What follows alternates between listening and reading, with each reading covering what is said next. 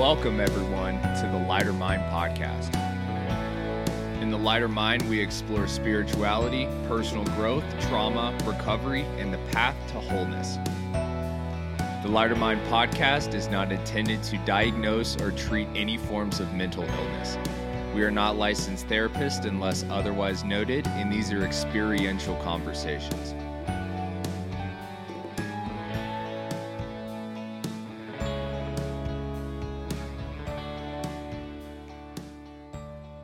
Hello, everyone, and welcome to another episode of the Lighter Mind podcast. I've got Crow and Alan here, as well of as well as our wonderful guest, Mrs. Jill, over here. And so we had a little bit of a snafu that we we we have done this podcast a couple weeks ago, and uh, it just didn't really work out because the I guess the file didn't load in correctly. Well, or- I think what happened is I started editing it and it just turned to white noise. And yeah. Unfortunately, the backup hadn't backed up, so there was no. The backup. universe said no. Yep. Apparently, it was. It, it, I thought it was. Blame An, it on the universe. yeah, I thought it was an excellent podcast, but I think the universe wanted us to talk to Jill again, so Yeah. here we are. So here we are. Yeah. I, so- I had years ago. I had to do a podcast twice. My friend Troy and I did a beer one, and uh, I got really drunk. It was pretty embarrassing, and it was two hours Oh, oh. of me and Troy drinking barley wine with these guys, which was like twelve percent.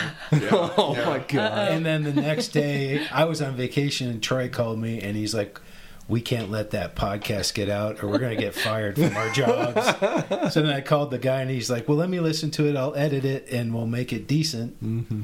And then he called me back like two days later and said, "There's nothing in that two hours that I can release and feel comfortable." See, now everyone's going to think that's what happened to us last Yeah, exactly. Right, we, we all Yeah, ended up we- just giggling. Yeah, we had a very scandalous episode. so I went back stone cold sober and did a very boring podcast. Yeah. What's the, what do they say about Vegas? What happens in Vegas stays in Vegas. right. What Yeah. happens in the podcast? this room stays in the podcast room. Right.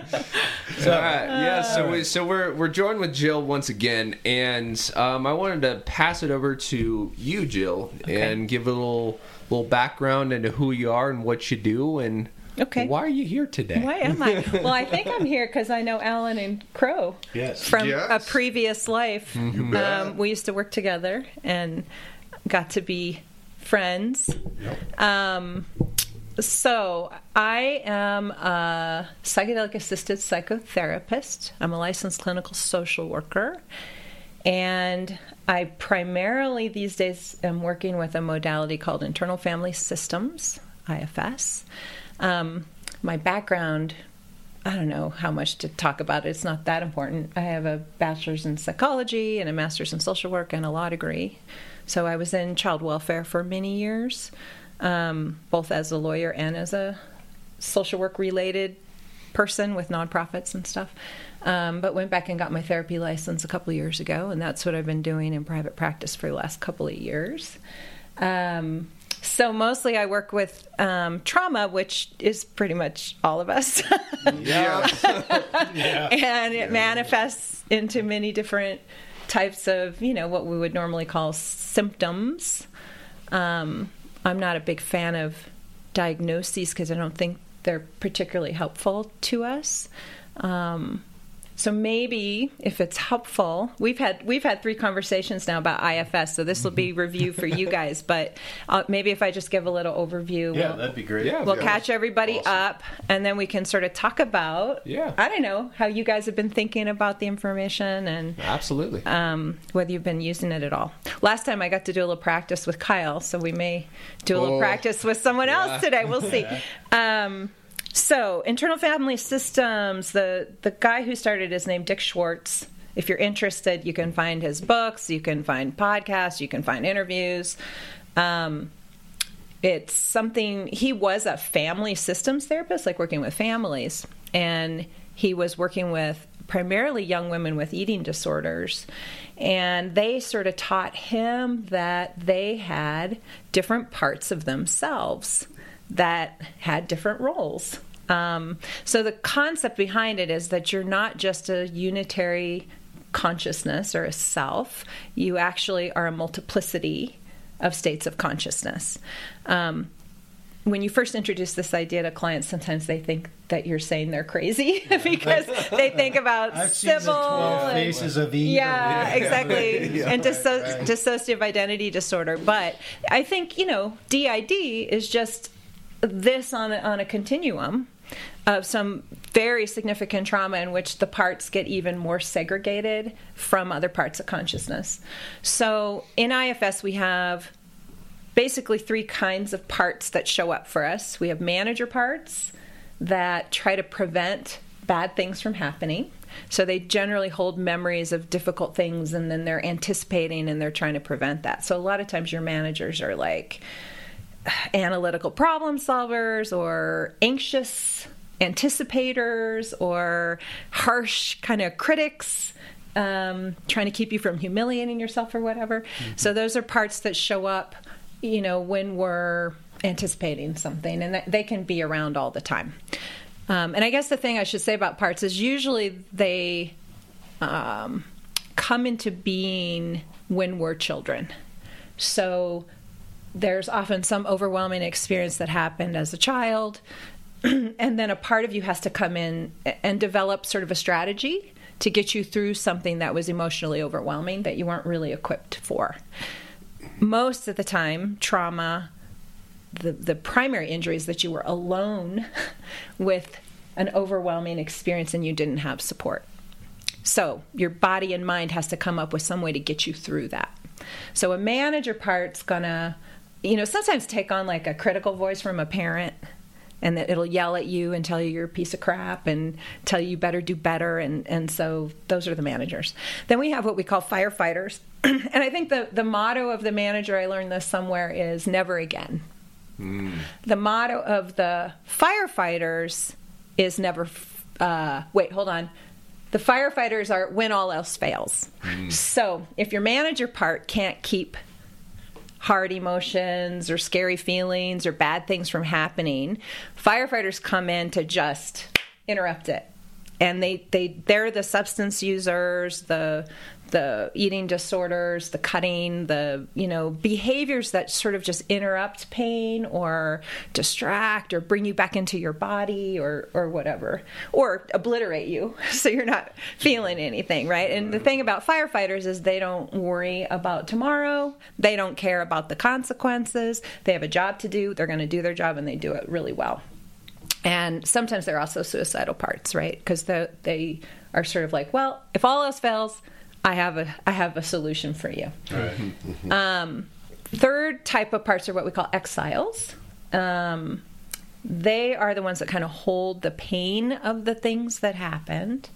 Um, they're sort of segregated out of consciousness. A lot of times those are the ones that are a little bit hard to get to because managers and firefighters are sort of protecting you from that pain. And the exiles hold that there are sometimes parts that hate them because they think they're whiny babies and so you have to work a lot with all the parts to get permission to access exiles to feel their pain to be to allow that vulnerability to come through um, and the thing to remember about parts that I love about this particular model is they're all trying to help. So it's a very strength based model. So many people will come into therapy, and part of what's going on is they have a lot of self hatred. They hate the part that's using substances, or they hate the way they get angry at people, or they feel ashamed, or, you know, and if we get to know parts that do those kinds of things or have those kinds of symptoms, we often find they're young parts using a strategy that they learned a long time ago that actually is trying to be helpful in some way. And so the way that we work with them is we learn how to access the compassionate witness part of ourselves, which we call self in parts work. So we have parts and then we have self energy.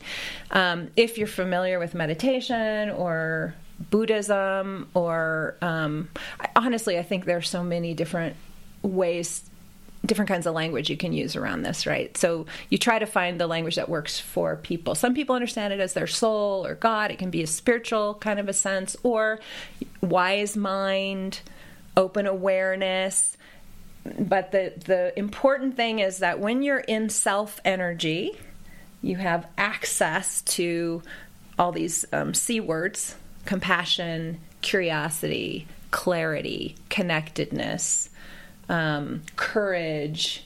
I won't be able to remember all of them off the top of my head, but but you get the sense. It's like um, you feel grounded, you feel open, you feel calm. Right. Versus parts, you know you're in a part if you have grippy feelings in your body, activation, a lot of emotion or agitation. You know that's a that's a pretty good signpost that you've got a part that's in the room.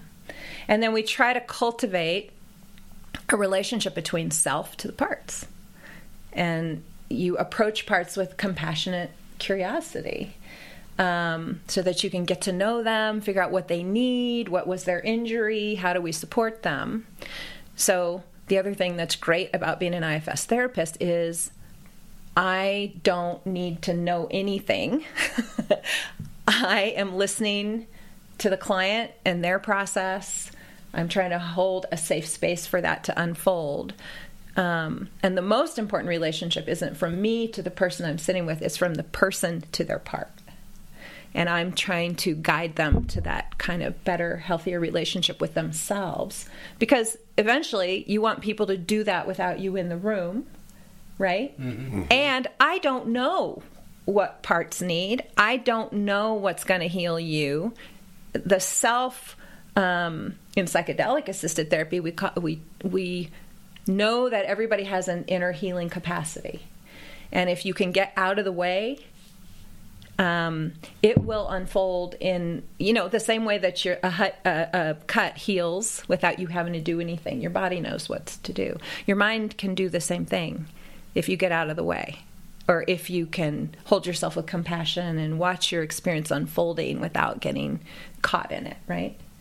So we do a lot of practice. It's a lot of mindfulness, becoming aware of parts, getting clarity about parts, um, getting space from parts so that they don't hijack us, and we can then support them. Um, I think that's the gist of it. Is that a pretty good? Does that? Yeah. That's, I think that's sufficient. Okay. Right. Absolutely. Yeah. All right, who wants to go? Yeah, so I don't know how it's been No, coming up for Yeah. anybody. Or, Alan's thinking on Kyle, something. Kyle has been actually doing this probably more than me. I, I was the last time after our our aborted podcast, I uh, tried it a couple times and was finding I was struggling. I bet you were critical of yourself when you lost the last one, were you?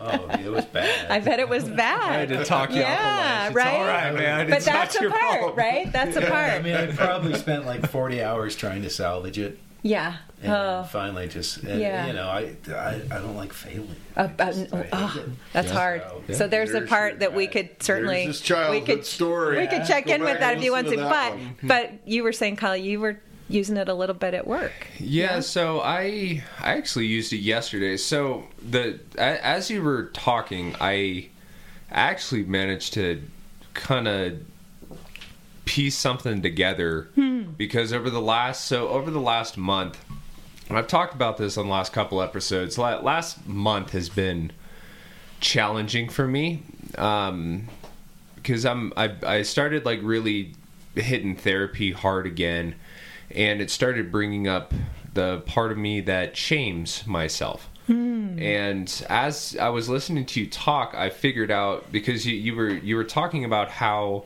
like a, at some point in time like it served a purpose Yes. and I identified that the part of me that shames myself did it in order to kind of keep my actions in check because I grew up in um, a household where if you acted out in any type of way, there was a punishment associated with that. Right.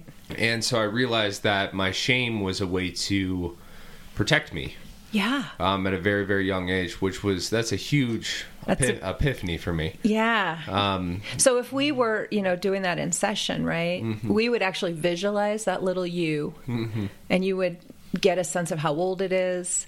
Probably there'd be images associated with it. Mm-hmm. Yeah. Right, and then we would imagine your adult self coming into the room with that little part, Mm-hmm. and what does it need you to know about how it felt? What do you want to say to it Mm-hmm. that it needs to hear?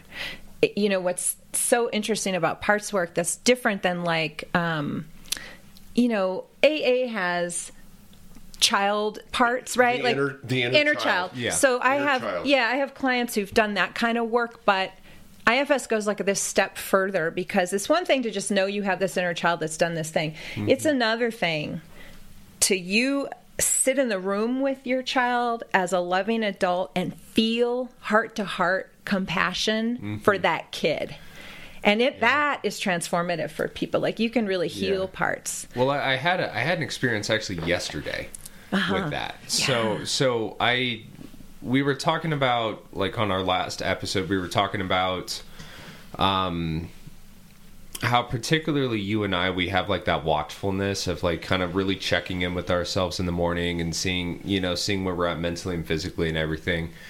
And I realized yesterday just trying to just trying to pull myself out of this stupor that I've been in this last month that I've been checking in with myself and identifying that that part is there, but I haven't been truly investigating the way that I should. Hmm. And so yesterday I had a right after my my meditation i came out of my meditation and i felt just awful. And i just felt you know restless irritable discontent. And so i went back into like another like meditative state and i tried to check around. The first thing i asked i was like is anyone in here upset? That's a great question. I had a hand raise, and the awesome. the hand that raised, without going into like too much detail about what it is, but I, I had a part of me um, that you know had many fears around uh, fear of failure, fear of succeeding, fear of being alone, fear like all these different fears. And so, but I but I approached it with like that compassionate curiosity, which is something that I'm trying to like work into my own mantra. And that part of me, like I I, I actually like kind of sat down and like talked with it, and that part of me just wanted to be heard. That's what and, they all want. Yeah, and it literally just told me that like you know just you know I I I tried to you know reassure it that you know like we're we're safe right now and I gave him a hug That's and awesome. it calmed down significantly. i love that and, it was yeah. it was it was pretty transformative because as soon as I like kind of came out of that state everything was fine. Yeah. You hit the nail on the head. Mm-hmm. All they want is to be heard. Absolutely. That's all they want. And mm-hmm. and they didn't get heard or seen or understood or acknowledged or mm-hmm. it, it, it was being alone with it, Yeah. right? Yeah. And not really getting understood. And so mm-hmm. I love that you figured that out. And but it was but i think it was it was like a, a huge insight into the parts of me that like to disassociate from that type of thing yeah. and i and i kind of I, I was able to, in that moment to identify all of the parts that were coming into play to protect that Yeah. that one part of me that was hiding in the back corner yeah so that it didn't have his voice heard Right. and all these other parts that were like oh yeah i'm gonna check in with myself in the morning but now i'm not gonna go any further than that and this other one's still screaming in the background like Yeah. trying to get heard Hello? yeah Yeah. and so it was it was it was actually pretty cool but it but it actually relieved a lot of like you know that that yucky feeling i guess Yeah. Well, and it's cool. Also, I think sometimes when people come in initially, they're so overwhelmed because you have multiple parts arising at the same time. Mm-hmm. So, you know, if you take that example, you wake up in the morning, you're feeling anxious or irritable, mm-hmm. and then you might have a dissociative part that shows up to shut that down. First, there might be a critic. You know, oftentimes it's mm-hmm. like anxiety, critic. Why do you always feel like this? What the hell's wrong with you? Shame, dissociation. Mm-hmm, mm-hmm. Um, because shame's the worst, and then the dissociative part comes as just like whoosh, check out. So people are going through these cycles rapidly without really knowing. They just know they feel crappy and not well and not here and like you said, just feeling ugh, right. And yeah. and then once you start to be like, oh, this one, then this one, and you recognize the marker in your body. Ah, you're the little anxious one. Oh, here comes dissociation. Then you kind of learn who they are and what they're doing when you start to recognize it as this younger kid who was shaming himself to keep himself protected. Then it's wild it's totally different. Then when he shows up, you can be like, "Oh, I know you." Yeah. Uh, hello. No, and and I think that like because we had so we had talked last time. Um, I you know I think I had I had asked the question because I think when you had originally started discussing this topic, I was so hesitant Yeah. because I I wanted to almost use it as a way to like manipulate. Well, and you were asking about yourself as a young man in rehab, right? And how Yeah, you're yeah, like, oh, I would have yeah. totally used this. Yeah, I would have used this to manipulate it as to like not take accountability for my own actions. But as soon as we, like for for the listeners on the last episode, I you know we kind we dove into Kyle's head a little bit, we did. and um, I I think that once that part really accepted that it was or really acknowledged that it was safe you know around you because i think that naturally i'm intimidated by therapists in any variety I get it. and Yep. and so and i think that i mean i think that's not i'm not unique in that. Well, that I think respect. there are always parts mm-hmm. that some don't want to go to therapy. Yeah. Yeah. They think they know what I'm up to. Exactly. And they don't want that. And they've been protecting you from Yeah. that your whole life, Yeah. right? And, I, and so by so it totally yeah. makes sense. Yeah. So by realizing that, though, I think, um, and like really kind of making peace with that, I've been able to really start incorporating some of these things, That's super cool. which is pretty. It's been Yeah, well, cool. and I remember because you were saying, well, at least the way I heard it was, well, what would you do with a kid like me? Exactly. Right? Yeah. And I was, you know, we always just start with, tell me about the part that doesn't want to talk to me. yeah. Tell me all about that one. What does it know? You know, it thinks I'm full of shit, it, whatever. It doesn't matter.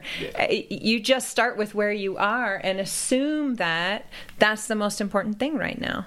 So if what I get across from me is what is classically thought of as resistance, I Oh, think yeah. I think of as a protective part. Mm-hmm. You know, bring it on. I'm happy to talk to resistance. You know, mm-hmm. there's a reason for resistance. There's something I don't understand if you're protecting yourself from me, Yeah. right? And and that's where we have to start then, because if I try to dig into trauma and go to exiles, mm-hmm. no way. You're going to be dissociating. You're going to Yeah. be pushing back. You're going to get argumentative with me because you're going to have parts that I'm not listening to right? Yeah. and that's you know that's the other important thing is your parts like to be listened to but this is how you deal with other people in conflict too because all their parts want is to be listened to also. And when we're in conflict with people it's parts talking to parts. Um, so this is great stuff for couples. Um, because if you can start you know it's also so much less shaming you know because it's it's not like I'm lazy. It's I have a part that sometimes doesn't want to get out of bed. Sometimes you do. Most of the time you do. It's Yeah. not all of you. Mm-hmm. It's a part. It comes and goes. It's doing a job. Mm-hmm. Um, so No, I think that's I think that's very valuable, and, and we had talked about this last time about how the the traditional therapy is that when you when you have like a adolescent who is disruptive in school or doing drugs or anything like that and they you know the the therapist will typically just list them as defiant or they get labels. yeah they, they get Well, labels the labels are know. easy, right? Like, oh, Yeah. here's what the problem is. Right. You know? Well, I think it excuses us from helping. Mm-hmm. Yeah, right? that's exactly It's what like, it oh, is. well, that kid doesn't want help. He's resistant. well, it, it it discredits like what they're actually going through is what it does Yeah, that's right. And I mean, I feel like this happens in the field we were all in together. You know, if I hear somebody say the kid's manipulative, I'm like, mm, yeah no bueno. I don't. I know, but well, guess what? We're all manipulative all day long because we're all trying to get our needs met. So, so are you, my friend. Yeah. But yeah, you know. Kids who act out are kids who are telling us something important about what's going on. They're the squeaky wheels. They're often the truth tellers. Ooh, yeah right. Yeah, They I really like that. are. And when we Yeah. worked with the I kids, liked you know, too. I mean, I was very resistant to uh, the capricious nature of how they would deal with the kids. Yeah. You know, like shaming them in front of all the other Yeah. kids. So, you know, I learned this from Chris. Is I would just get up with the kid, you know, and be like, "Hey, man, what's Listen. going on? Listen to the parts. Yeah, what's going on? Yeah, tell you? me all and then about would it. Be like, and it would just Then be like, it's- ah, you Yeah. know, and like my dad this, and you know, school that, and I'm like, yeah, I get it. I was like you, you know, and I think that that Then it settles when you listen. for you me was a huge um, Plus, because I was one of those kids. Yeah. Well, it, when you're in a program like that, you have to make room for that kind of listening. Right. And And I think it's the Yeah. very, very act of just not coming at them, not coming behind them to push them, but coming alongside Mm-hmm. is in, and just listening, even if we don't have the answers, Mm-hmm. which we never do. Your clients do, the kid does, yeah. but they just need to be taught first how to listen. So if they just would listen, watch me listen to them, then they know that it's okay What's to that? start starting point first starting point don't worry about anything else today just you learned how to listen and you learned that from me mm-hmm. and then you go home and then day two i don't have any answers for you again kid but watch me i'm listening to you Yeah. that it's that's how we listen It's that nervous system to nervous system regulation, right? Yeah, Yeah. Mm-hmm. and it's just by leading by example of teaching them to listen, and then the rest is the heart piece, math. You know, the heart math piece of just I'm going to sit with you and just go along. But Yeah. I was thinking as you were saying that, Chris, a lot of times when people do the imaginary work with their exiles, they come alongside. Yeah, You know, Yeah. it's it's like an arm around, Right. or Yes. Yeah. or Yeah. uh, Well, or safe. kneeling next Yeah. to, Yeah. or Right, and yeah, hunter gatherers, I mean, they would always walk like that side by Side by side. right? you're right. just having that adult support um, with your child self in those moments where they really needed that. Well, there's something very powerfully imagistic about somebody pushing you. You feel shamed because you're not good enough. You need them to, you know, sort of push you. And I will not be pulled by anybody. anybody coming at me, especially those kids, taught me that. Mm-hmm. And that's why the best therapy was windshield therapy when you're driving them home. Then they would open up because you are literally side by side and there's a big, wide window in front of them. Uh, sort of an image there that you get is the future, or there's something outside of me and outside of you. But there's just this correlation to uh, outside of us, but now you it's it, you're safe to get outside of you. And to speak just and oh, did they just talk? and because they were safe, but Yeah. um, Yeah. I like the fact that there's really only three. I'm sure there's well, three more. categories. Three There's three categories. categories because Okay, you can have I- multiple managers. I like that because Yeah. my brain goes one, two, three, many. Yeah. Well, It shuts down. I, well, I think. I think most yeah. humans do. I you Yeah. can you know when you start listing out all your parts, sometimes it is a long list, but but you'll find i- i- really what matters is what's coming up for you moment to moment, right? So unlike other kind of trauma therapies where there seems to be this idea we have to go back and reprocess all this trauma and you know the detail of the past isn't important unless it's im- im- impacting you today. Mm-hmm. So you know your story kyle like you wake up feeling upset or like you were saying Allie, i spent 48 hours trying to fix this stupid mm-hmm. podcast. Those are parts showing up today causing some kind of challenge now and then it's helpful to go back and be like uh how old is this one and where did this come from and how is it helping Yeah, me? that's interesting because like I used to freelance websites to make extra money twenty years ago, and sometimes I would stay up for like three days straight trying to figure out code because something wouldn't work. yeah And at the time, my girlfriend it was like, "You need to sleep." I'd be up all night. She'd go to work. She'd come home. I'd still be working. She'd go to bed the next night. I'd still be because there was some line of code that was like making the whole thing. and there was some part of you that just couldn't let Couldn't- that There's no way. go. There was no way. Get Yeah. in bed and just sit there and visualize it. uh-huh And I'm like, until I solve it, I'm not going to be able to sleep. that's so interesting we all have a Yeah. So part it's like, like that. every like I need to know where my wallet and keys are. I don't have night. one that Like, strong. I can't sleep. Like if I don't know exactly No. where my those things are. Yeah. So yeah. So that's weird. you That's know? really So, interesting. We could learn a lot about that. Yeah, I'm sure we could. I would love to. yeah. You know, I, I don't know. You know. Thank you for I- volunteering. when I when I when I was thinking about that kind of thing, I'm like, well, when did that start? Mm. Like, Do you want to try to figure it out? We don't have Probably. to. We can Yeah, talk we for a little do- bit yeah, longer, and then we can It's dive into okay. it. So, well, uh, give it give it some thought. yeah, you know, we so- don't, we don't have to go deep either. Well, and You I mean, even as a kid, I was really into figuring out how things worked, Yeah. and I think that's similar. But I also would like take apart my dad's very expensive camera without him knowing, Uh huh.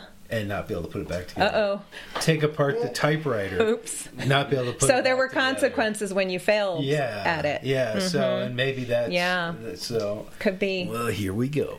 It could be. could be. But just notice how.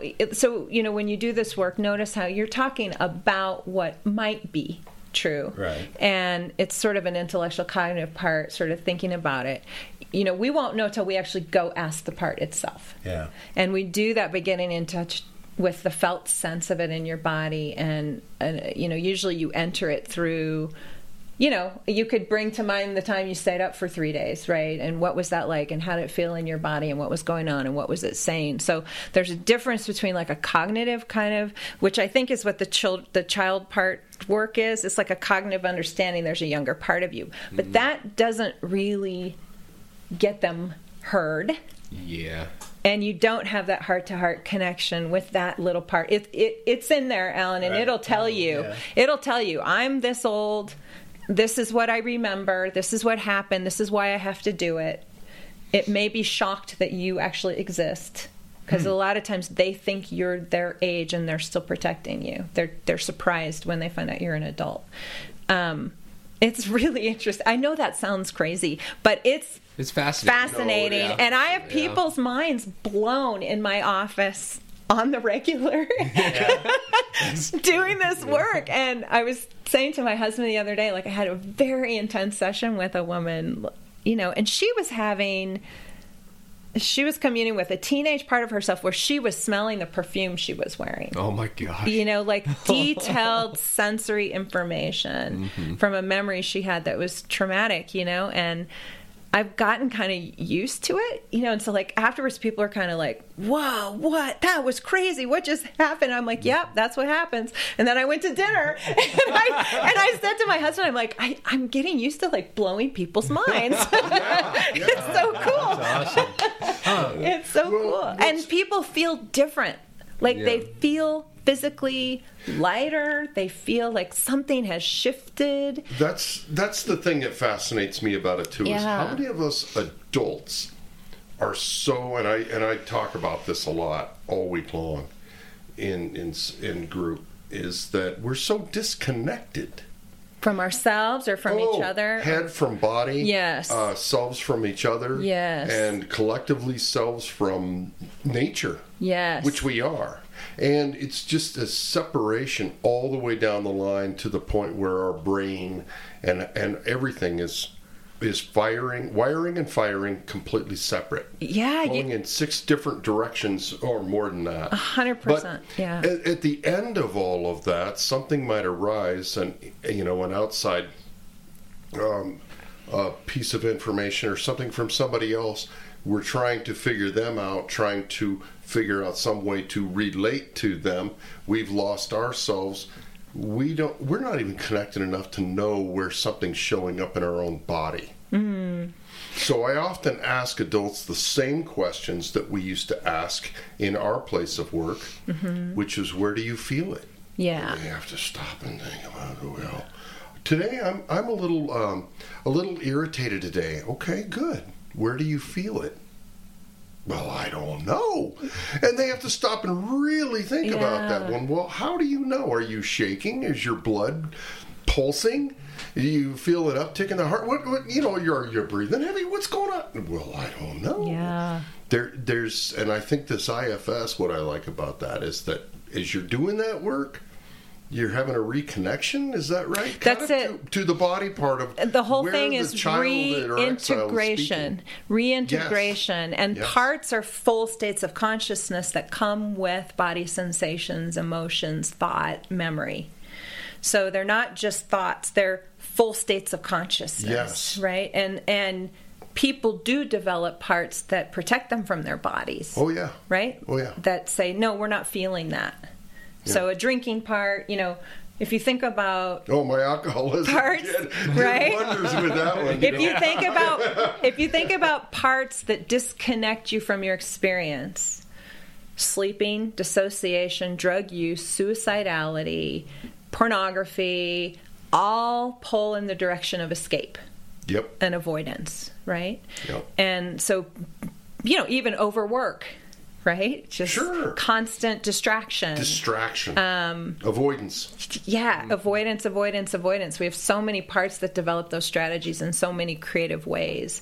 And that's a way to disconnect from my experience, my body, my discomfort. So, you know, I At would the bottom say, of all those words is the exile.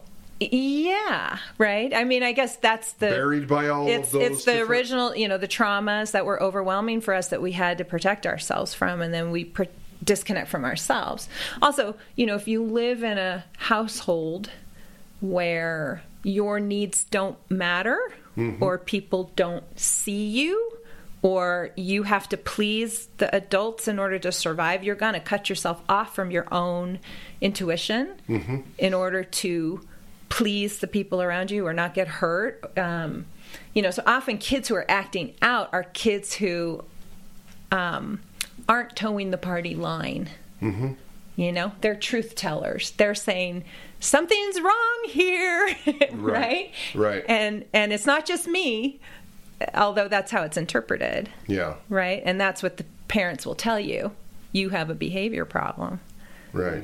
But the kid is expressing a thing that's not correct that's not that they're not getting in the household and so, you know often i think like i'll work with people who have a lot of regret around their behavior you know they were But they don't know where it comes from. well and they i think they think they're broken I Yeah. think I think Yeah. what they think is something was wrong with me and I was bad. Other kids weren't doing this, but then when you say to them, uh, "You were the kid in the family telling everyone what was going on, and nobody was speaking your language," you know, it's such a relief to people to find out that it was an expression. In the only way a kid knows how to express. You know, kids don't have words for boy my parents really aren't seeing me and resonating with my with my nervous system and supporting me in this no they can't they don't have words for that right? This would be an incredibly empowering process or modality for every kid to learn, Oh. whether they think they have an issue or not. i agree you know what i and have a, every adult. Let's get serious here. Every adult. I might have told you guys this story, but I have a client who has a daughter, and um, they're he's divorced, and so she has to go back and forth. And she called him one time, really upset with her mom, and he's begun teaching her parts language. Mm-hmm. So he said something like, "You have a fr- you know your mom has a frustrated part, and this is what your mom does when her part is whatever. So you know you have a frustrated part too." So they sort of talked about it, and it helped her settle down. And then she was in the car with someone else's mom and the mom said i'm so frustrated. And the daughter said you just got to take your frustrated part out and pet it and tell it it's Yeah, that's okay and and Yeah, and love yeah. on it a little bit. And it'll be mm-hmm. like that's what she told the mom you know? Yeah. and and he's like it's amazing. And the way that you know she's pre-adolescent. She's like 12 so it's important right now what their mm-hmm. relationship Yes. is like. And he had been a drinker. So she remembers scary dad and he's trying to build a lot of trust and and redo that relationship now. And so the parts work's been amazing because he can still get a little activated and then he'll say i know that looked like scary dad. Here's the part that happened and that wasn't your fault. And, and then he can come back and repair. And then she has permission to do that too right mm. right. so it's it's this beautiful way of just acknowledging what's here, but without it being shaming, understanding yourself and what's why these things are getting And- activated. Yeah. Yeah, and what I see, or what I feel in addiction recovery, is that there's the over one number one driver right there. Is everybody comes in, doesn't matter if you're a 15, 16 year old, 12 year old child or teen, you're an adult. And then you come in with the big over the big gray cloud of shame. Yeah. I should have known better, and I should be better. I should, should, should. Those are the critics. yes, and it's And they drive the shame. They drive everything Yeah. at that point. Yeah. because it's Yeah. like, how did I number one get here in this place in life? Yeah. with all the wreckage, the past, whatever. But how did I let this happen? I should. Yeah.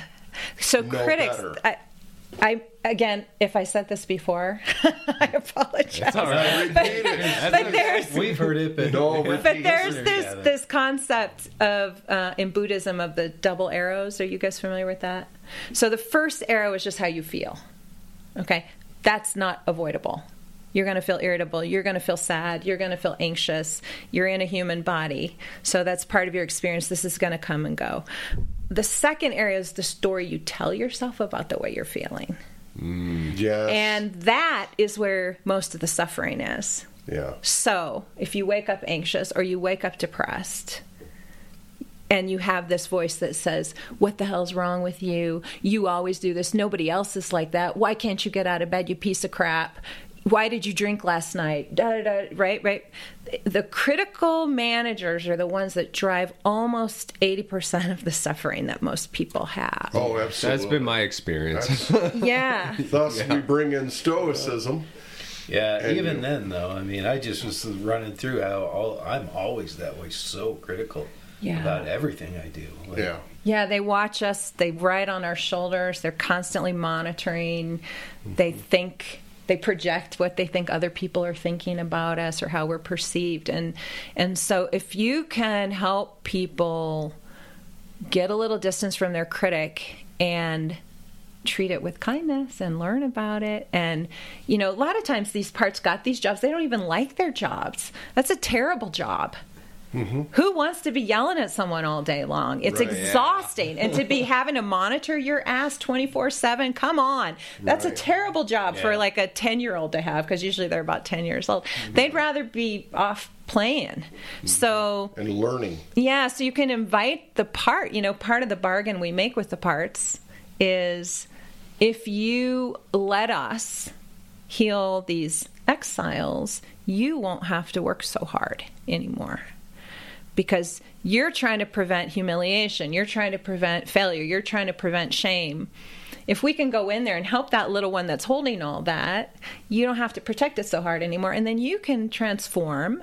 You can keep you know we're never trying to get rid of any parts. That's that's a really important piece of this. No we want to keep all our parts but we might invite them to transform unburden take on a different role. Maybe they'd rather be a life coach than a drill sergeant Mm-hmm. you know because we do need parts that say to us you can do better. Mm. But there's a difference between, hey, come on, you got this.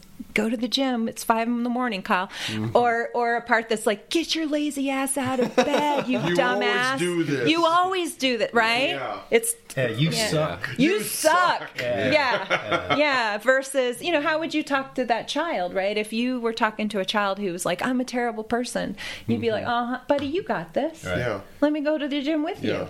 Yeah. We'll And do I- it together, And? I think that that's that's the huge switch for me is that compassionate mindset because I think that's something I think just habitually I've I, the parts of I'm I've gotten so accustomed to the parts of me like shaming myself and being and you know just the critics showing up yeah. for everything that I do wrong forever. Well, And they I- think you know, that that's the only way to get you to do it. exactly, and I but I think Yeah. that um Could that be learned? can what we That component, that that attribute. The compassion. the no, the no, the the the the critic the critic.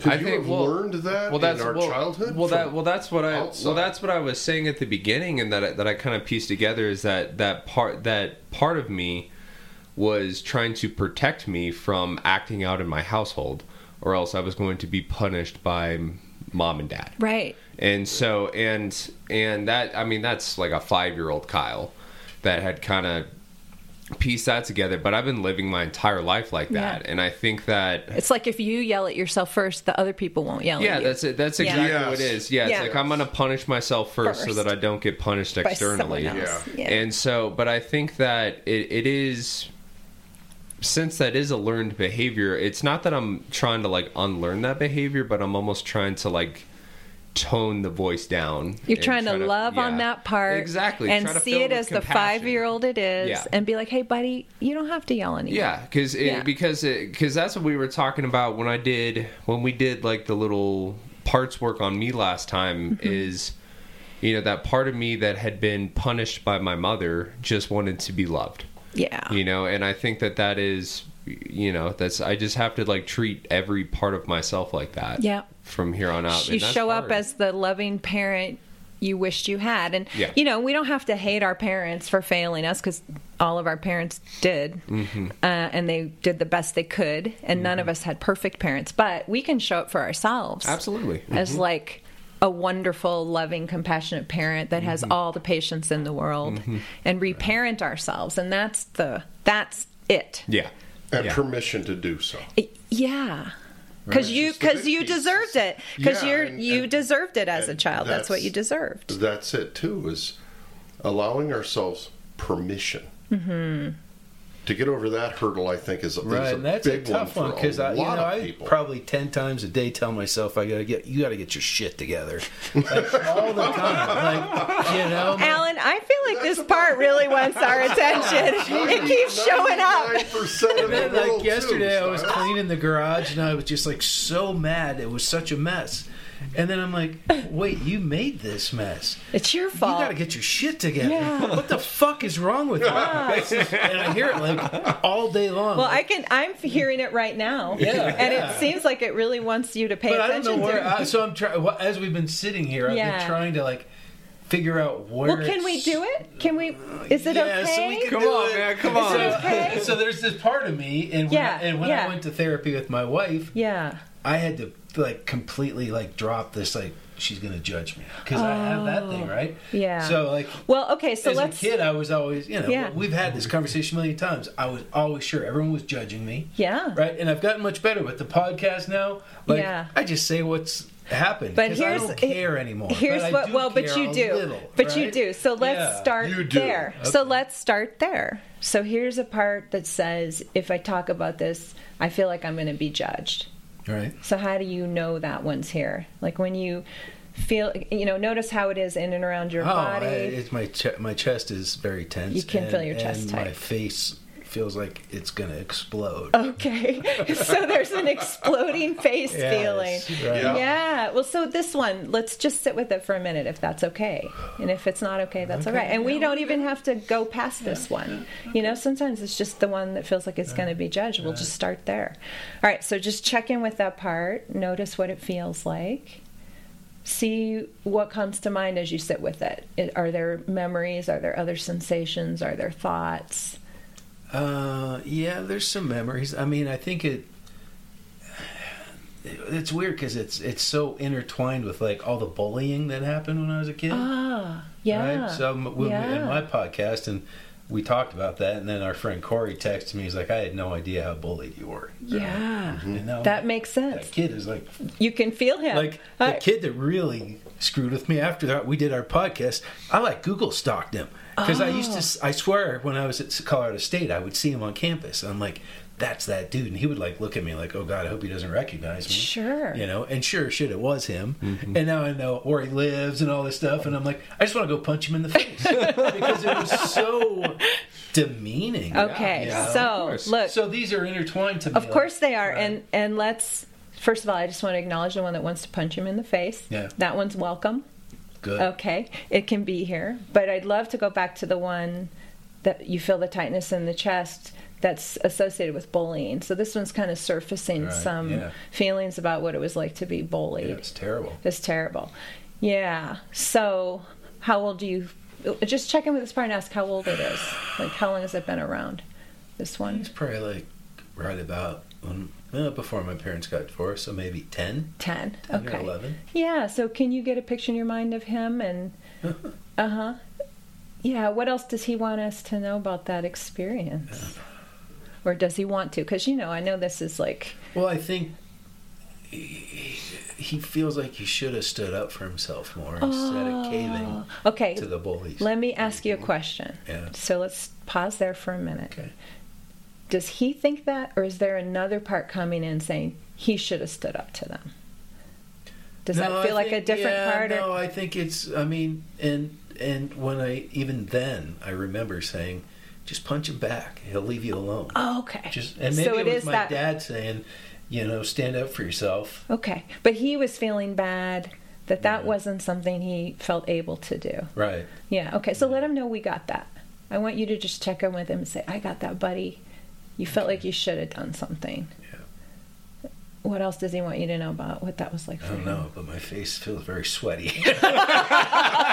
Um, which is what happened when that Super Bowl he flipped my desk over and smashed me against the It's wall. scary. Yeah. It really scary. It is scary. Yeah, he's letting you know that was super scary. And that was probably pretty unpredictable too. It sounds like it was like it was totally out of the blue. scary. right? Yeah, yeah. Mm-hmm. Okay. So let him know we got that too. Okay. That he had this experience that was like pretty overwhelming and very scary. Are you okay? Yeah, I'm Should good. we keep going? it's good. Hey, Okay. like you're Good. you're safe here, man. Yeah, I Like, know. yeah, I know. you're okay. Yeah, yeah. So just let him know you got that. Anything else he wants you to know about what that was like? No, I think he just wanted to, you know, not hold it in. Not hold it in. Yeah, like I never told it. Like I never, Never told said- anyone. Yeah. Like what that was like. Well, of course. parents. So he was alone with that. Yeah. Nobody knew. Right. It was a big experience for a 10 year old. Yeah. So, um, you know, Alan, I'm wondering if he knows about you. Uh, I don't know. So you can see him, right? Yeah. See if he can see you. And and let him kind of see the grown up you that's here now. That kind of knows a lot more Mhm. about the world and has a lot more options than he did. Yeah. Yeah. And see if he's able to do that. I don't know. Yeah, I think he can. Okay. Does he like knowing there's someone there? Yeah. Okay. Yeah. So just let him know you're listening. And see if there's anything else he wants you to know, or if he just kind of wants to just have you be there. Or maybe there's something you feel like you want to say to him. I think he just. I think it feels good to know that there's someone there, what you know, helping or watching. Yeah. Yeah. Yeah. Yeah. Anything you want him to know about that experience? Or that he wished an adult had said to him at that time? I don't know. Do you think he should have been punching the other kids? Or what would you like to say to him about that? Probably. Honestly, Like- I think it would have stopped. I think, you know, I think for as an adult looking back, once I flipped that switch and stopped putting up with shit from people who didn't deserve to give me shit, Okay. life got a lot better. Well, why don't you tell him life got a lot better and that you did learn to stand up for yourself? Um, but what do we want to say to him about the fact that he didn't? I mean, was that his fault?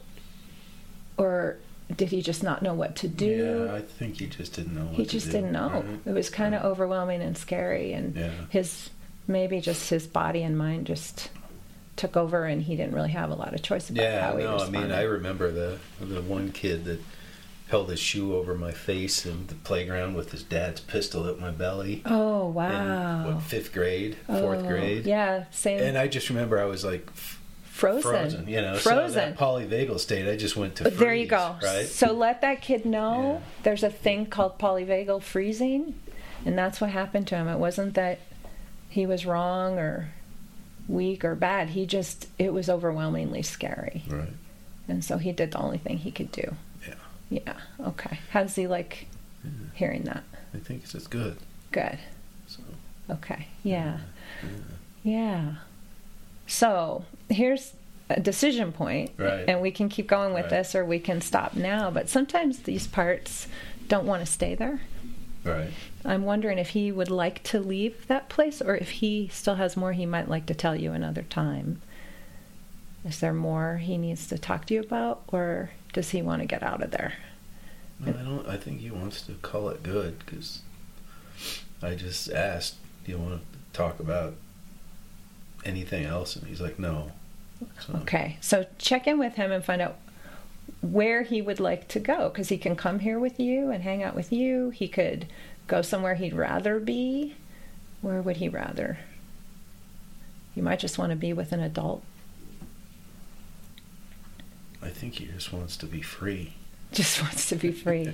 what would that be like for him? Like, where would he want to go? So here's, let's try this All then. right. Here's another suggestion. A lot of times we can invite parts to unburden. So he's been carrying this burden, these burdens. First of all, like feeling like he should have done something and Right. feeling like maybe there was something wrong. Yeah. So we can invite him to un, to release these burdens with your help. And you can imagine doing that however it makes sense to the two of you. You can build a big bonfire, you could shoot it into space, you can bury it in a vault. Um, so, do you want to check in with him and see how you might like to do that together? Think he wants to smash something. Great. that sounds awesome. That's awesome. So, can you help him Yes. build something with his burdens that he can smash? Yeah. All right, and then smash them up, the two of you. Okay. Okay. Yeah. Now he's invited to bring in any qualities he'd like to have that you can help him bring in. So just let him do that, and you can tell us or not tell us what kind of qualities he wants to bring back into himself. Okay? Yeah. All right. Yeah. Yeah. And then you decide, you two decide where does he want to go? Does he want to be free, like running through the woods? Does he want to be playing with the dogs? Does he want to come here with you and play with your dogs? Like, what feels right to him? Well, I think one of his favorite memories of that era of his life was riding his bike through the woods Beautiful. to this creek. Like it was very. Yeah. That's probably why I still like to ride my bike through. Awesome. The woods. Well, let's let him do that. Let's let him do that. And then I want the other parts of you to just notice what we just did. First of all, I'm grateful. Let's show this little kid some gratitude that he showed up today, that he let us see him, that he's been working so hard. Um, you know, we we didn't exactly go back and connect the judging, but you could see he's anticipating scary things happening if people don't Mhm. like him right. right? So makes sense. So I'm grateful. Maybe just show him some gratitude that he was willing to be vulnerable and show up today, and show the other parts what that was like, to kind of get in touch with him and let him be here. And um, we can leave the other one for another day, but. Um, so when you feel that feeling of maybe being judged arise, you don't want to leave this little guy alone anymore. So I recommend you check in with him. Okay. Make sure he's still enjoying his Right. bike ride. Yeah. And if he shows up again, then you'll be like, oh, it's that kid who had that super scary experience Right. that was super unpredictable when somebody didn't like him. Yeah. So, of course, he would be scared of Right. that. All right. And then you can just be like, I'm here. I got you. Okay. How was that? Is it No, okay? it was good. It was uh, it was good. It was very. It's pretty wild, isn't it? Yeah, yeah. That's uh, it was intense. Yeah, so you know, we can think we're going to start with the one that doesn't like Right. to fail, but you just listen for who's showing up and then we start there. Mm-hmm. Yeah. And then we just because that's how I know, I know that's who needed your attention today and that's the one that was raising his hand, right? Yeah, yeah. And um that somehow your mind and body knows that needed to come before we get to, you know, that one was protecting you from me and people. Right. Right. So until we help him feel a little safer, he's not going to let you get to the one that's like constantly telling yourself to get your shit together. Now, it could very much be related, Yeah. Um, but who knows? I don't know. Um, I'll, I'll dig around and find out who else is in. There. Yeah. I, I will Yeah. say, as soon as that younger part of you noticed that you were in the room, there was like an energy of relief. Yeah. There was just like it. It got noticeably lighter in here as soon Yeah. as, as soon as Well, like it was, it was. I could feel it too, and I could feel. That's what I'm Yeah. talking about. That like, Yeah. I was just sweating. It's like, the heart to Yeah. my heart. whole It's the was body. just re- it was the sucky thing is uh, I felt like I was reliving. Yeah. Especially Yeah. when I was in Yeah. the high school part, right? Yeah. Yeah. And you know, last week after I did my little cyber stalking, I was like, I'm just gonna forgive that guy. He was mm-hmm. fucked up, and Yeah. whatever mm-hmm. whatever he had to do to act out in class that day was his problem, not your mm-hmm. problem. And the fact he had a problem with me was his problem because I don't think I'd ever had a conversation with him in our mm. entire high school Yeah. career Right. until he smashed my Right. head into the wall. So that's great. And people will often do that where they'll say, well, my parents couldn't help it and we can't undo it anyway. You know, that's great. That's a cognitive part. Right. It's welcome too. But it doesn't change the fact that that kid had that experience, Right. right? Yeah. So whether that kid, the, uh, the kid that hurt you was also trauma, it, uh, that's beside the point for us because. You know, you can That's forgive later, him, right? Well, or I mean, you can do it simultaneously, but the thing is, that kid needs you to be like, yeah, but this was horrible. right. Yeah. And I need you to Yeah. see me. And and so that heart to heart, like again, body connection, somatic healing experience. That's what's different about IFS because we could have sat here cognitively talking about your bullying all day long. Right. And most therapy stays there. Yep. Yeah. Yep. And you don't get to that like, oh, that poor kid. I'm here for you. right? Yeah, I think there's a difference between like acknowledgement and like investigation, or like with investigation with like compassionate Yeah. curiosity. I guess I think that there's, Yeah. and I think that a lot of the cognitive, it just it it stays. skates the surface. Yeah, it Plus, just goes you're often often stuck in an intellectual part. Yeah, yes. Mm. So it's not self. It's and and that intellectual part doesn't actually have access to the compassion that you need Mm-hmm. because it's not yourself. yeah, So you you're you're sort of like half in, half out, half adult, half you now, justifying as you're describing it. So you're not getting all the way down, which is down All the way to down the to- somatic Right. piece, bottom up. This is To help that so- kid d- heal. Yeah, Yeah. So this this whole thing seems to me, it looks like it's got to be bottom up. Is where the healing comes. Well, those experiences are visceral yes. Yeah. and they're encoded in our nervous system. Right. Not like a memory of going to the movies that's just cognitive. Yeah. You know, you had you were sweating, right? I, I could feel it too, right? Yeah. And and you probably could even imagine the desk flipping o- like your body remembers that's you know that Bessel van der Kolk book the body keeps the That's score. right. That's so right. until you connect with the full state of consciousness of, of that kid like you know as an adult you can be like yeah that was really hard for, for me. That was scary.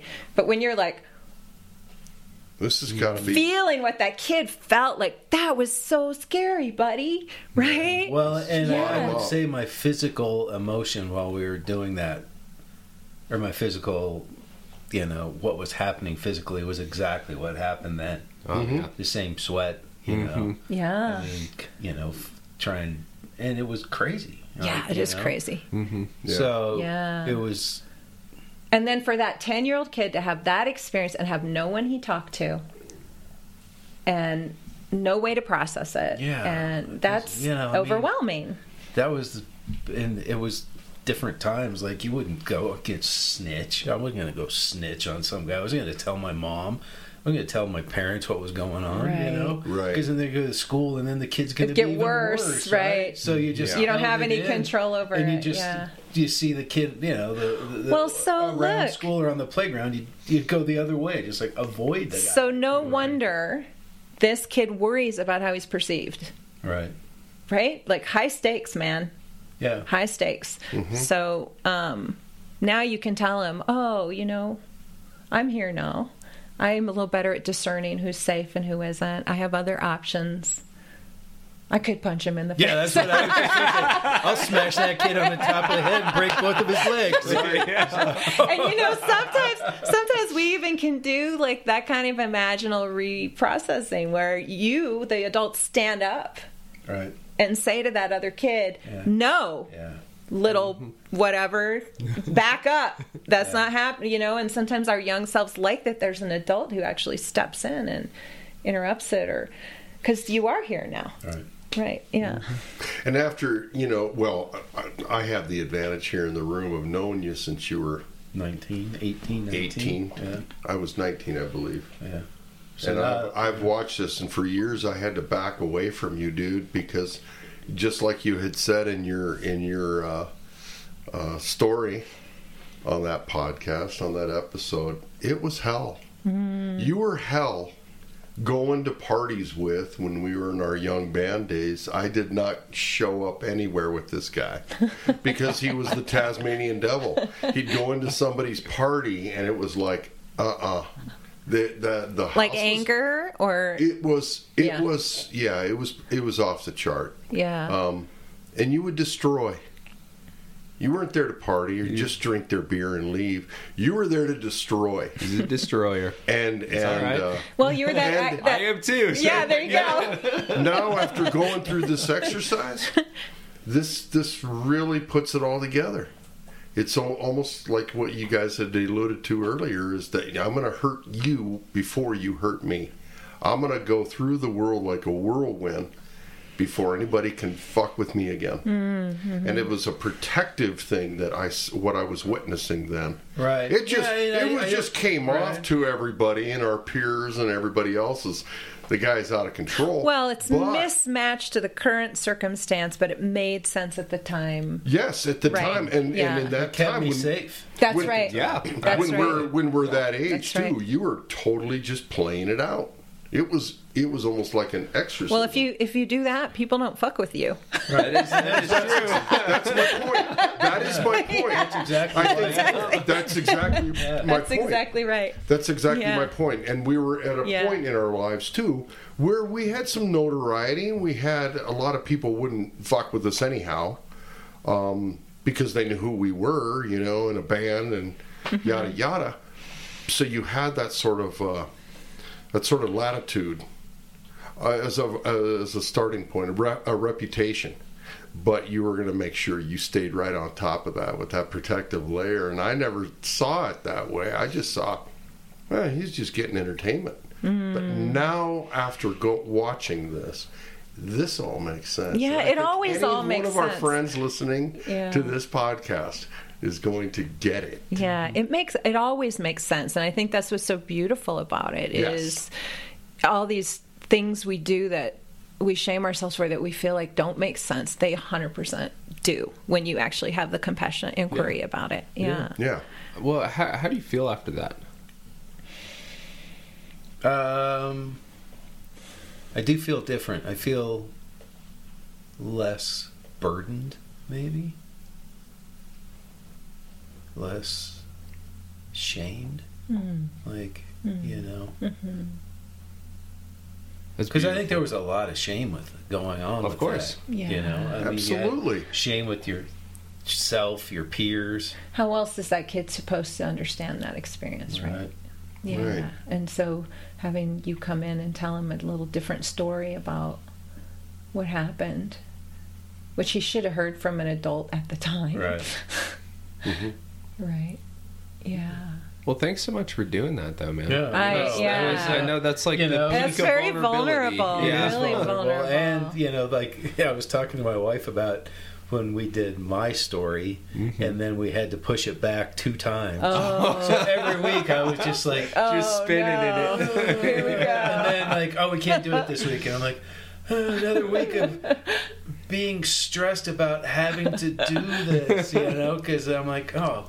You know, but then afterwards, like our friend Corey, you know, it was like, "Holy shit, dude!" I had no, and he had been bullied a lot, which is hard to believe because a guy was he's huge. He's, like huge. Sometimes kids pick on the big kids, though. Yeah. True. Yeah. Right. Try So the big was, guy. You Yeah. know, and he was like, I had no idea. He goes, but maybe I just wasn't aware at that age what you'd been through. And we, I mean, we're all kids, right? Well, Right. you don't talk about it. Yeah, you don't talk Right. about you don't it. talk Like, about it. It's your private shame, right? And a kid takes it in as like, there's a reason he's targeting me, right? There's Right. something about mm-hmm. me. That's how Yeah. kids take it Yeah. in because they're Yeah. egocentric. They don't, they don't know any Right. other mm-hmm. way to think about it. Mm-hmm. So, Yeah. yeah, well. I do appreciate it so Oh, much well, I that you're willing, it. and Thank you. Yeah, and you know, look when you do this work, it's like if we were working together longer term, it's like peeling layers of an onion, Right. right? We get this one, and then next week is somebody else, A lot of and then the week later, and sometimes you know that kid might have said, "I'm not ready." And then we're like, oh, there's more he needs us to know about what was happening for him back then. And so you always give options. It's always an invitation, and the parts know whether they're Well, and I think You you know, know, ready. now that that he's wanted to be seen for a long time, but as an adult, I didn't want to because I feel like now until then, I mean, I, I was reliving that shame mm. and that, Yeah.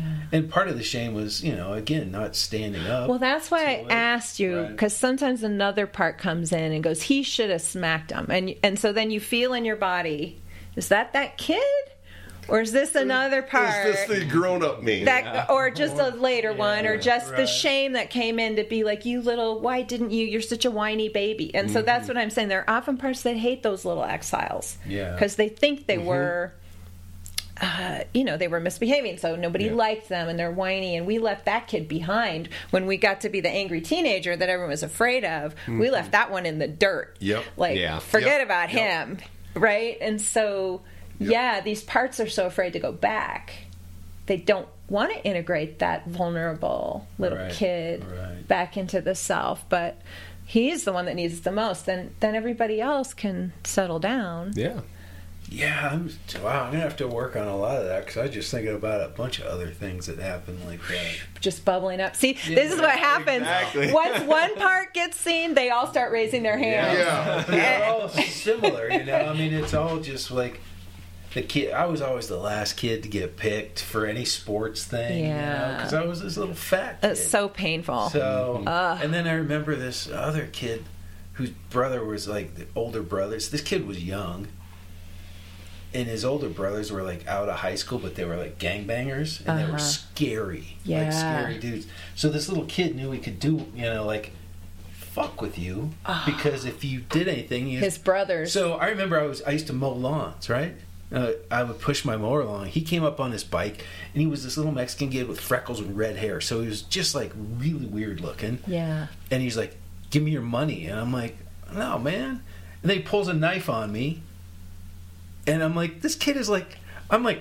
13 and this kid is like 9 and I'm like oh my god so then he like made me get on my knees and beg for my life as he held this knife to me and I was just Oh. like what the Horrible. fuck? you know so there's all these like things like Sure. like i just i didn't even remember that until today i'm like oh It- wow it was like well, and it could be, Yeah. you know, this is a memory network. You know, sometimes what happens with parts is like they'll have that initial experience, like this unexpected thing where it felt shame for not being able to fight back or whatever, right? And then they go through your life, and every time something similar happens, they just gather more evidence. Right. See, I'm a piece of crap. See, I should have fought back. See, I. So it could be that what's happened is it's bubbling up similar kind of memories in that network of trauma Yeah. that are related. And that may happen for a day or two, right? And you just keep checking in, even with that kid. right Of course, you couldn't do anything else. It was too dangerous. That was a good choice. What else could you have done? Good for you. the, the, you the, know? uh, the 19 year old that chris met would have been like you should have let him stab you taking the knife and stabbed him like 10 times Oh you know? Which is a whole different kind of problem, right? Sure Yeah. It's a different And kind of problem. Even at that age, I should have been like, just take one slashing and kill the kid. But then I'm like, eh, No. that's not a road I want. Well, to go so down. again, you know, um, I think the one that comes in and says you should have gotten stabbed is another part. right. And so when you connect with your wise adult self, what do you say to that little kid? You just say, "Hey, buddy, you did the best you could. Right. That was scary. You knew what was happening, and you could have really got hurt. And I'm glad you didn't. Yeah. You know, you saved your. You were well, now I protected. got like 50 years of stuff. Wel- welcome, welcome to peeling the onion. yeah. That's it. This is this like is the the- That's word, it. folks. It's like the giant Well, then, ball of string thing. Imagine doing this onion. with ketamine on board. Oh, because you go Oh, wow. even deeper, right? Yeah. And, you know, just like IFS with psychedelics, each experience is a peeling of the onion. I think, you know, a lot of the way people are talking about psychedelics now is like this miracle cure, right? But it's just like what we just did. You'll take a deep dive, but there's always more. Right. And then you have to come back here and kind of put it into practice and notice when it comes up again and check out with check up with that kid and stay compassionate towards yourself. And it's an ongoing practice. Um, Can you, can you tell me more about the ketamine assisted Yeah. stuff? I don't know much about that at all. I don't know if yeah, anyone else does. But. yeah. So No, ketamine is. I think it's got a Um, bad rap, though.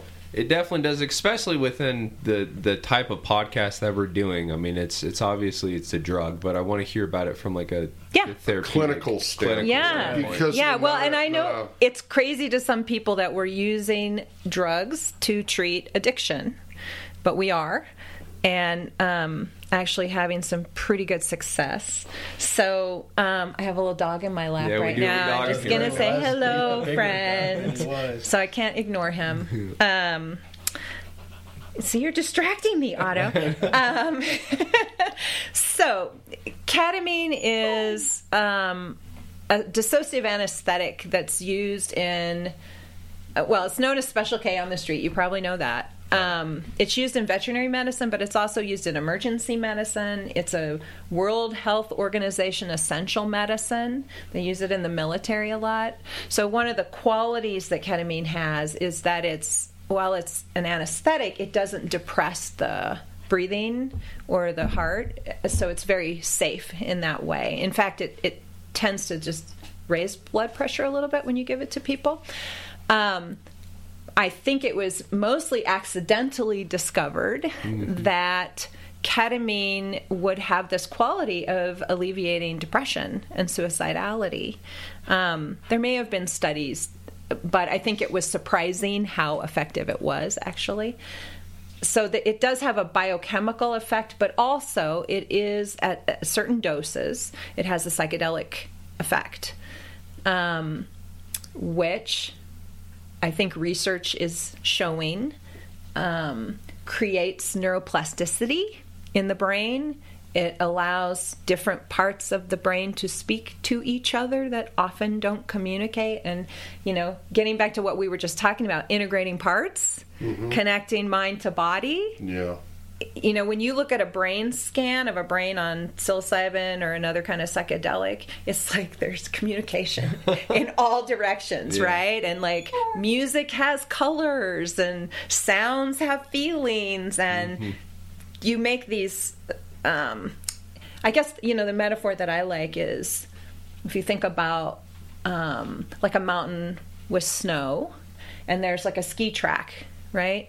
And you keep going down the same track and going down the same track and mm-hmm. going down the same track. When you take a psychedelic, it's like there's a fresh snow, Yes. and suddenly you might have the option not to go in that same track. Now, you may start falling back into the track, mm-hmm. right? But every time there's a fresh snow, it shallows the rut. Mm-hmm. And you have the opportunity to practice something different or make a new connection or unwind a loop or a pattern of thinking that can be very difficult to unwind. So, um, we use ketamine in my practice, and there are many different ways people are using ketamine right now. You know, there's mail order ketamine you can get through the mail. There's infusion clinics, which tend to be more like medical model.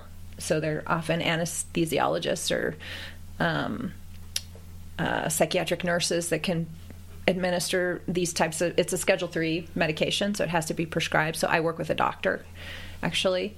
Um, but our model is therapy. Therapy is the treatment. Ketamine's an adjunct to the treatment. So we do a lot of really careful preparation. Um, we and i have worked with people who have addiction issues in my ketamine practice. So we do a lot of parts work around the substance using parts and really working with them to understand that what we're doing with ketamine is not what they like to do with substances, That's fair.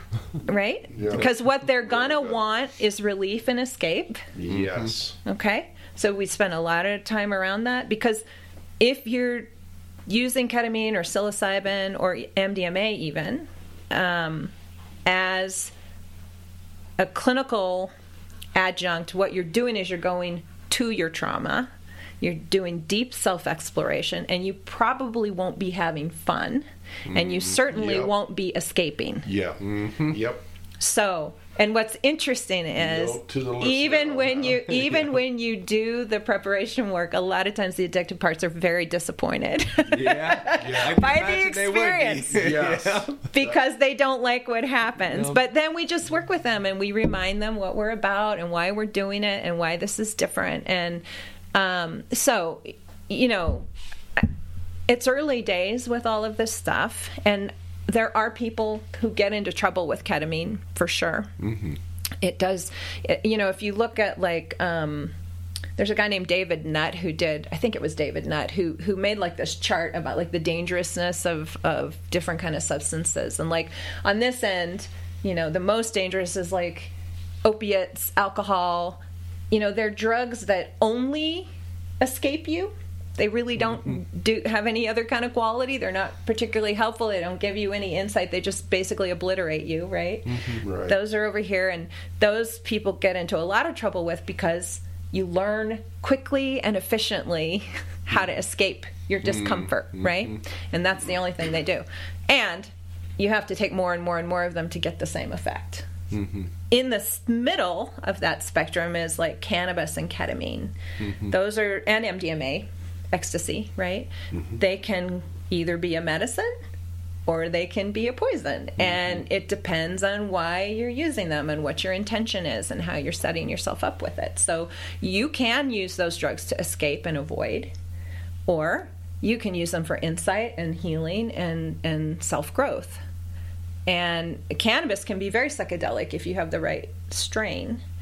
Um, you know, when you look at MDMA, which is called ecstasy, right? Uh, they're doing stage three clinical trials that they just completed using it for PTSD, and people will say that is no fun when they do it in, oh, when they're doing clinical work with it. Yeah. Um, because it's not you're not there to party. Yeah, that's so. true. You're right. So yeah, ketamine Right. and MDMA are in that middle, and then over on this end is like acid and mushrooms. You know, people, as far as I can tell, you won't find an LSD or mushroom addict who are that's all they're taking in any rehab anywhere. Mm-hmm. It's not physically addictive. If you take too much, it stops working, or it'll spank you. Usually, Now, that- and then you won't want to do it for a I, while, I have right? heard a variety of those stories. Right. Where you got kicked back out of whatever realm you stepped into because you were playing with something you shouldn't. you got to treat them with respect bad- and if you don't respect it they will spank you Yes. and and you you know so in in my view in my experience they're they're self-correcting in that way Well, those were my go-tos, and I think I said in my um, story how I would use acid to reset. yeah Right. So like I was in college, Yeah. overwhelmed yeah with school, work. So I would just like I'm going to take some Take a little vacation. and then everything would. I wake up the next day. I'm like, what were you so worried about? Everything's fine. Like, I Yeah. would just it was Yeah. just it's like rebooting the computer. so you it know? can be like that Right, but that was Um, always yeah. like for me the main reason I would take it. That or just for like just relieve your boredom or or for creative purposes. Creative, But the yeah. funny thing is like I would take it and then and maybe it was where I was mentally, but everything was just not that creative. Like I was just trying Mm. to force it. Right? Yeah. Like if Yeah. it if it was Mm-hmm. well maybe your mind was trying to work on something else you know Right. who knows Yeah. but yeah so for for the psychedelic work that we do um, we do a lot of preparation well it depends on the person some people need a couple sessions some people need a lot some people we kind of screen out for variety of reasons although in the few years i've been doing this i've really only had two people that i felt not okay doing it with. And we just did IFS work and had excellent progress. Um, it's much the same as IFS work. You assume there's an inner healer, you're holding a safe space, you're watching what unfolds. Um, we have clients that wear a mask and headphones. So it's optional. It's an you know, you don't have to, but what we're trying to do is encourage an inner exploration. Mm-hmm. So when you're doing recreational drug use, a lot of times you're looking at stuff and everything's cool and you're hanging right. No, we want you going in and look. We set intentions. What are we exploring? What do we want to learn about? You know the people who work with me a lot of times we're setting intentions around parts. Like i want to get to know my critical part or have a different kind of relationship to my shame part or um, learn more about my addicted part and what it's doing or why it's doing that right? Or greater access to self.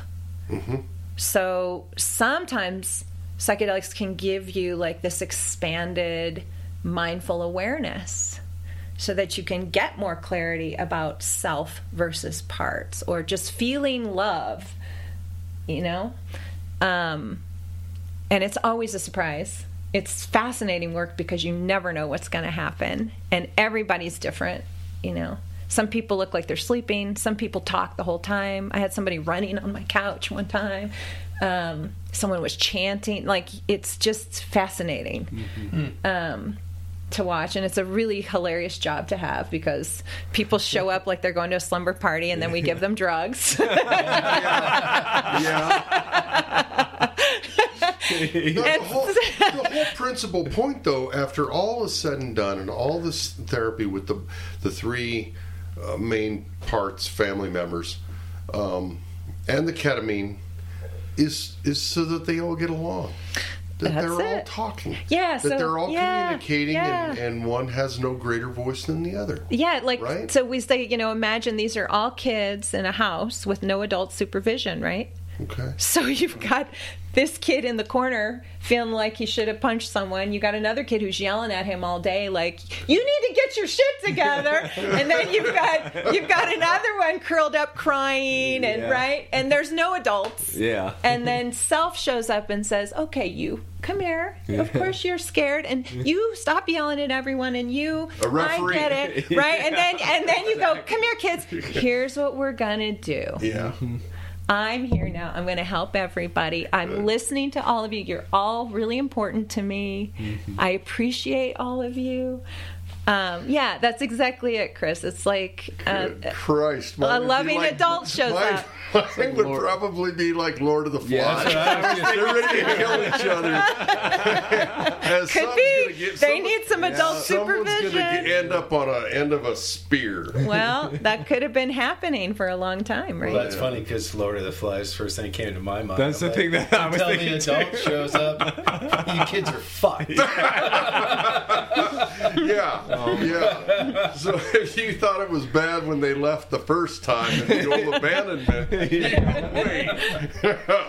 yeah. Oh my gosh. yeah. So This is the this is the work that going back to what we've been talking about with addiction recovery man is there's This is tears it. and you were talking about the peel and the onion i always use that one too and when you mess with an onion like that and you open it up Yeah. there's going to be some tears Well, I'll tell you, I had I had so I've had several clients who are dealing with different kinds of addictions: alcohol and heroin, um, gabapentin, um, and this one client, her addictive part. You know, when we we can do ketamine orally. You can deliver ketamine in a lot of different ways. So mostly we're doing um, intramuscular injection, but she had such significant childhood trauma that we felt like we wanted to start lower and slower. So we did an oral dose of ketamine.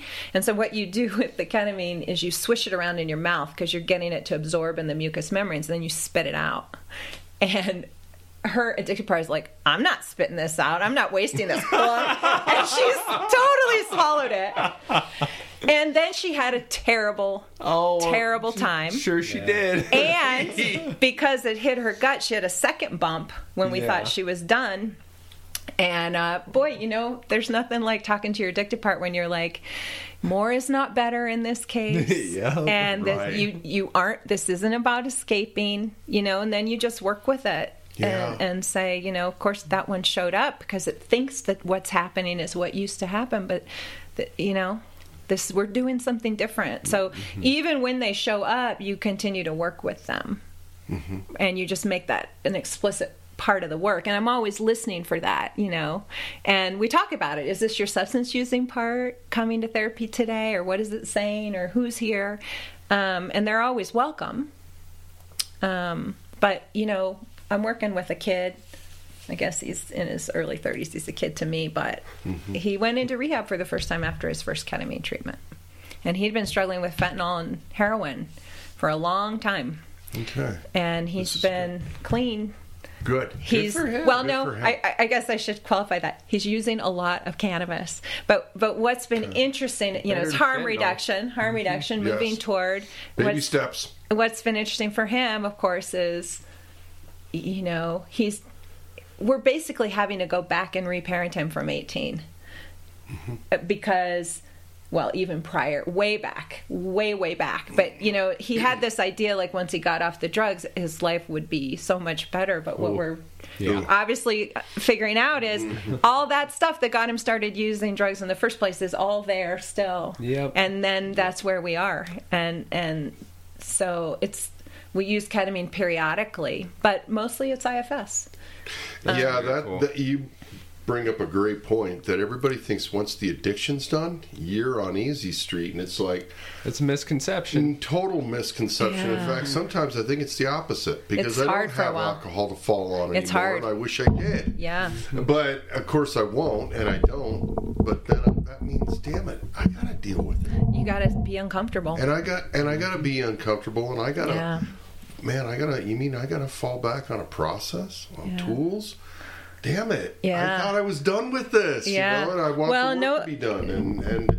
Parts don't maintenance, want- it's not done. to feel bad Right, that's it but life is life. and you're gonna feel bad Yeah. yeah Yep. you know It's in so my that's body. it That's part of the experience. my body That's- doesn't have language. That's so when it. it starts kicking up and if I don't know how to listen to it, then Mm-hmm. it's going to catch me off guard. But you know, like going back to what you were saying, Kyle, is like if you can learn to be with your discomfort Yeah.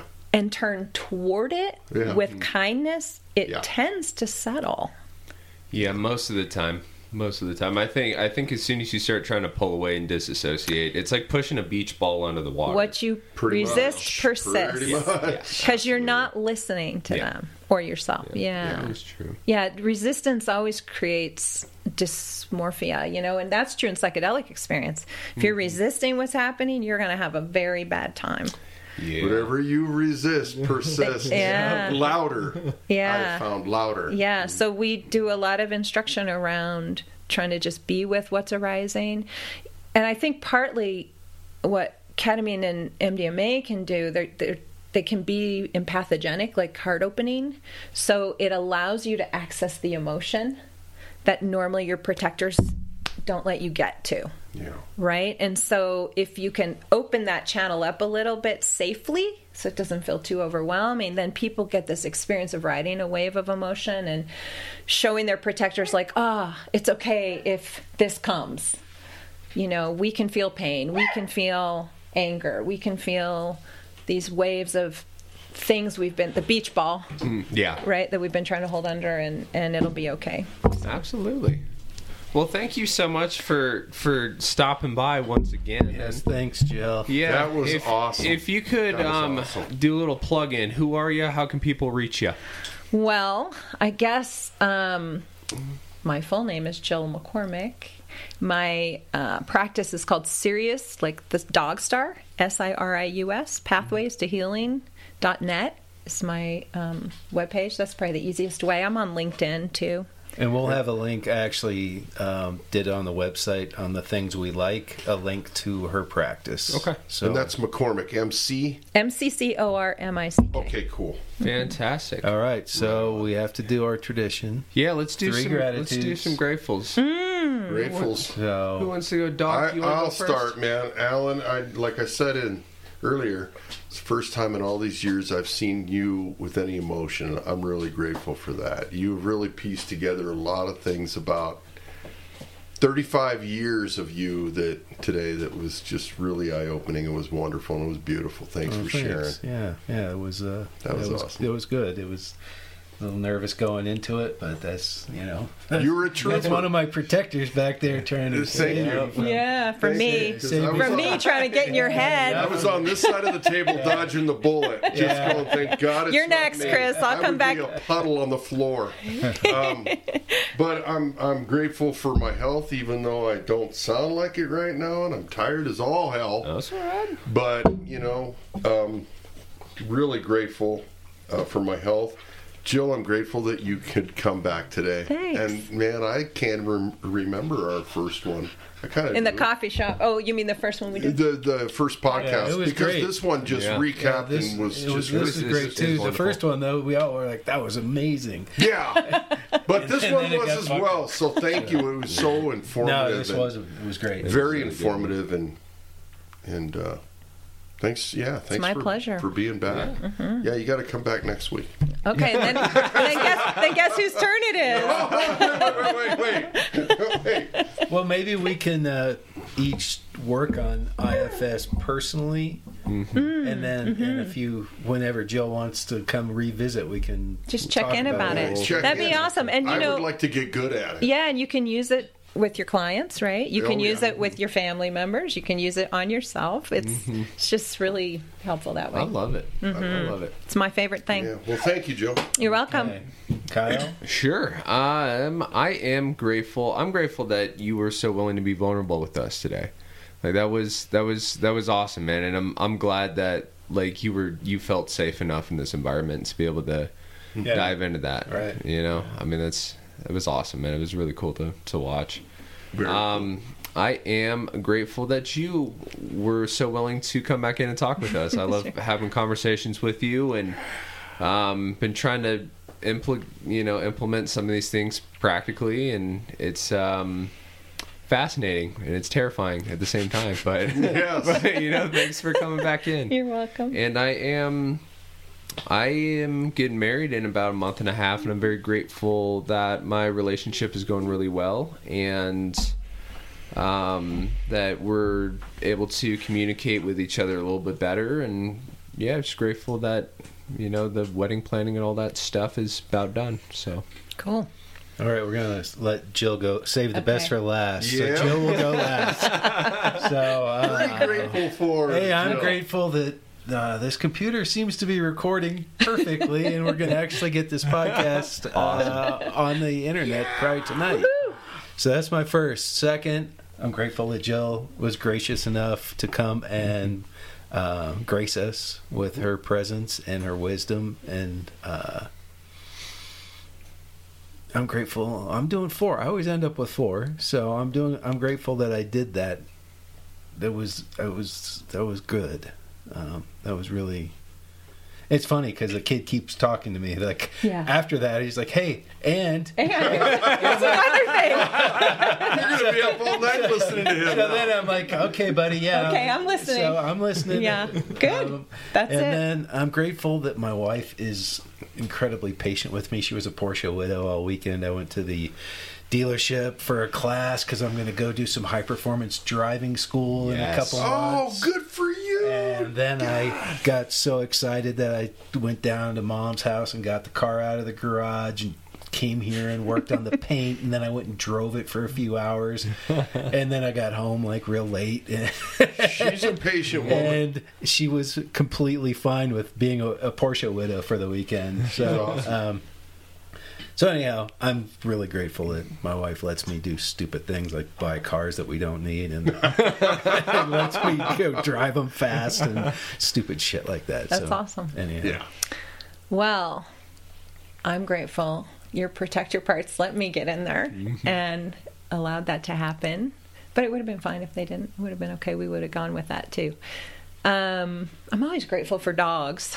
yeah, there can never be too many dogs in the world. that's true. Um, yeah, I'm kind of actually. It's kind of fun to do this second. So I guess I'm grateful the first one bombed because then we got to all see each other again. yeah, this was a fun one. And I'll say one other thing because I want to talk about my health too because I'm turning 57 tomorrow. Oh, happy birthday! And I just spent a Happy weekend skiing all day, cross country skiing. Like I What? had like a 10 hour workout and I did it. That's fantastic. and I feel like I have to be so grateful that I can, my husband and I both can do that.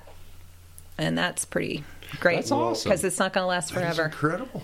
Yeah. We're grateful for your child part because otherwise you wouldn't be able to do that. I know, Good for right? you, man. It's That's pretty that's awesome. killer. Yeah. Yeah, So good for you. take care of your bodies, everyone. Yeah, that's, Yes. uh, I mean, having had this spine injury and this paralyzed leg, it's been eye opening. But when I was at the thing this weekend, one of my friends who works there was with an I was with another friend that's going to do the school with me, and the you know, the guy that works there at Deucip. Yeah, it's real sad. Alan can't mountain bike anymore.